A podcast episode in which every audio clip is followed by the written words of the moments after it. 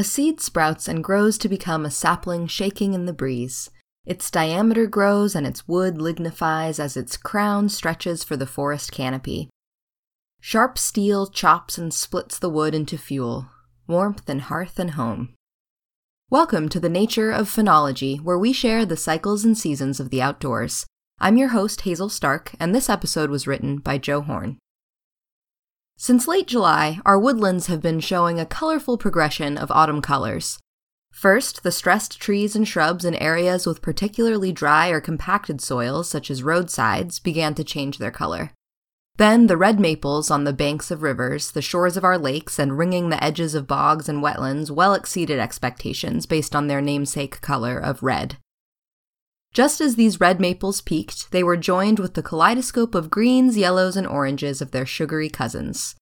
Then, shortly after, the ash trees glowed with a uniform gold highlighted in leaf tips of a blushed purple. Then it was the big tooth and quaking poplar that seemed to take a hint from the ash trees and take on yellow and orange hues. By the time November reaches us, however, the woodlands seem a bit exhausted by all this autumnal excitement and begin to take on a uniform gray brown that will persist until spring. That is, until one of the most unusual of our northern trees makes a fashionably late entrance into the colorful festivities Hackmatack. Hackma what, you might be asking? And rightfully so, as this stately matriarch of sodden northern soils from Alaska to New England and everywhere in between has picked up a few names across its range American larch, tamarack, Larix laricina, or just simply hack. But I'm rather fond of the name hackmatack because it sounds to my ear like an acorn bouncing and careening towards my head after having been launched from a frustrated little red squirrel's paws straight for my head a surprisingly common occupational hazard for the northern naturalist.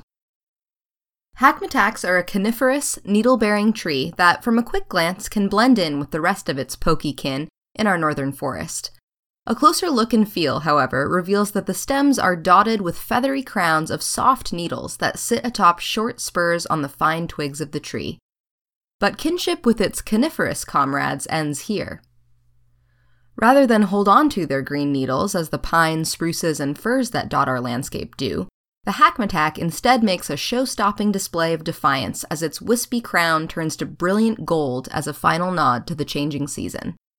Hackmatacks are in fact our only deciduous conifers, and when their colorful display is at its end, all the needles drop from their woody spurs and the trees take on the gray brown hues of the rest of the deciduous world. Aside from their autumn beauty and general loveliness, hacks also have a long history for folks afloat. The fine roots of these trees can be easily pulled from boggy soils along with those of black spruce, and used by traditional birchbark canoe builders to lash together their crafts. When European boat builders began taking inventory of our New England forests, they found that the strong and rot resistant thick branches and roots of hackmatacks were a fine choice to make the knees that braced the internal framing of large sailing vessels. So, this weekend, while you are out and about, feel free to check in on your local peaty bogs and sodden swamps in search of these trees to soak in the last of our fall color. You could, and perhaps should, suit up in your brightest color, hunter orange seems appropriate, so that you too can beam in colorful defiance of the muted colors of November, as the hackmatack does, while staying safe in the peak of hunting season. You can find a link to the full transcript of this show, as well as references, contact information, and accompanying photos by visiting archives.weru.org. You can also listen to or download our features or subscribe to podcasts. Theme music was by A Woodpecker, made available by the U.S. Fish and Wildlife Service. Thanks for listening, and please join us next week for another dive into the nature of phenology.